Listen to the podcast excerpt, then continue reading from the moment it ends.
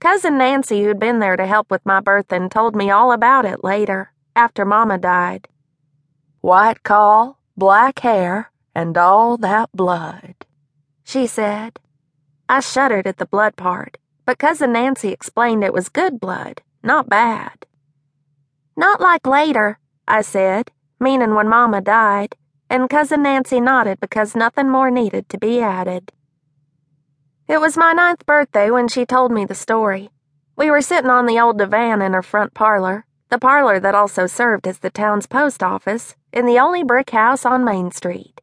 I was scrunched up next to her, my feet tucked under my bottom. She was in her black rayon silk print with its smattering of pink flowers and green leaves. She'd had it for as long as I could remember.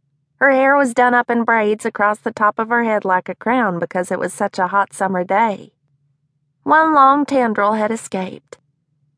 She was showing me the photo album she'd rescued when Papa wanted to bury it with Mama and the baby. I looked her Papa square in the eye, she said, her right pointy finger raised.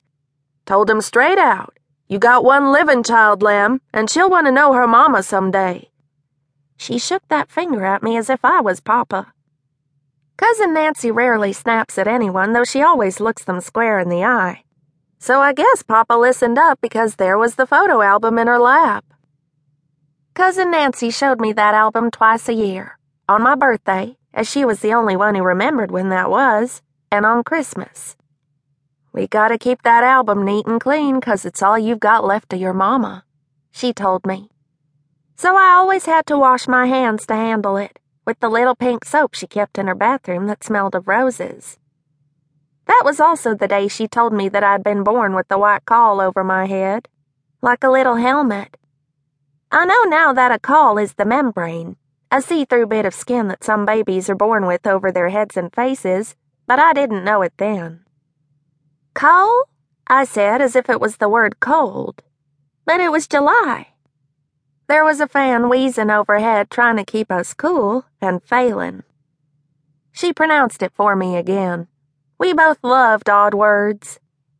You're one of the Veil born, child. She made a sign with her hand, the one with the two outside fingers standing up like horns to ward off any evil. Destined for greatness. You'll be able to see dead folk. Least that's what my auntie told me, and she was born with the caul herself. I want to see Mama, I whispered. Mama had been dead almost two years at that time short enough for the ache to still run deep, long enough so I'd already begun to forget her. I understood about death, knew I wasn't going to see her again. Not then, at any rate. Not for a long time. Not till heaven. But the sad fact was that there were some days I hardly remembered Mama. Sometimes I even believed Cousin Nancy was my Mama, my other Mama, even though she didn't live with Papa and me. After all, she was the one who fed me and bathed me. She was the one who brushed out and plaited my long dark hair each day before I went to school. And while Papa still occasionally told me stories when I went to bed or looked over my homework, Cousin Nancy always came to our house before dawn so Papa could go out to work in the fields. She came just to make sure I was properly turned out for school, and then went back to her own house to open up the post office. I think that day I said I wanted to see Mama because Cousin Nancy wanted me to. She was my godmother, and I tried to please her since I couldn't seem to please Papa, who felt as far away as Mama, only not shut away in a box.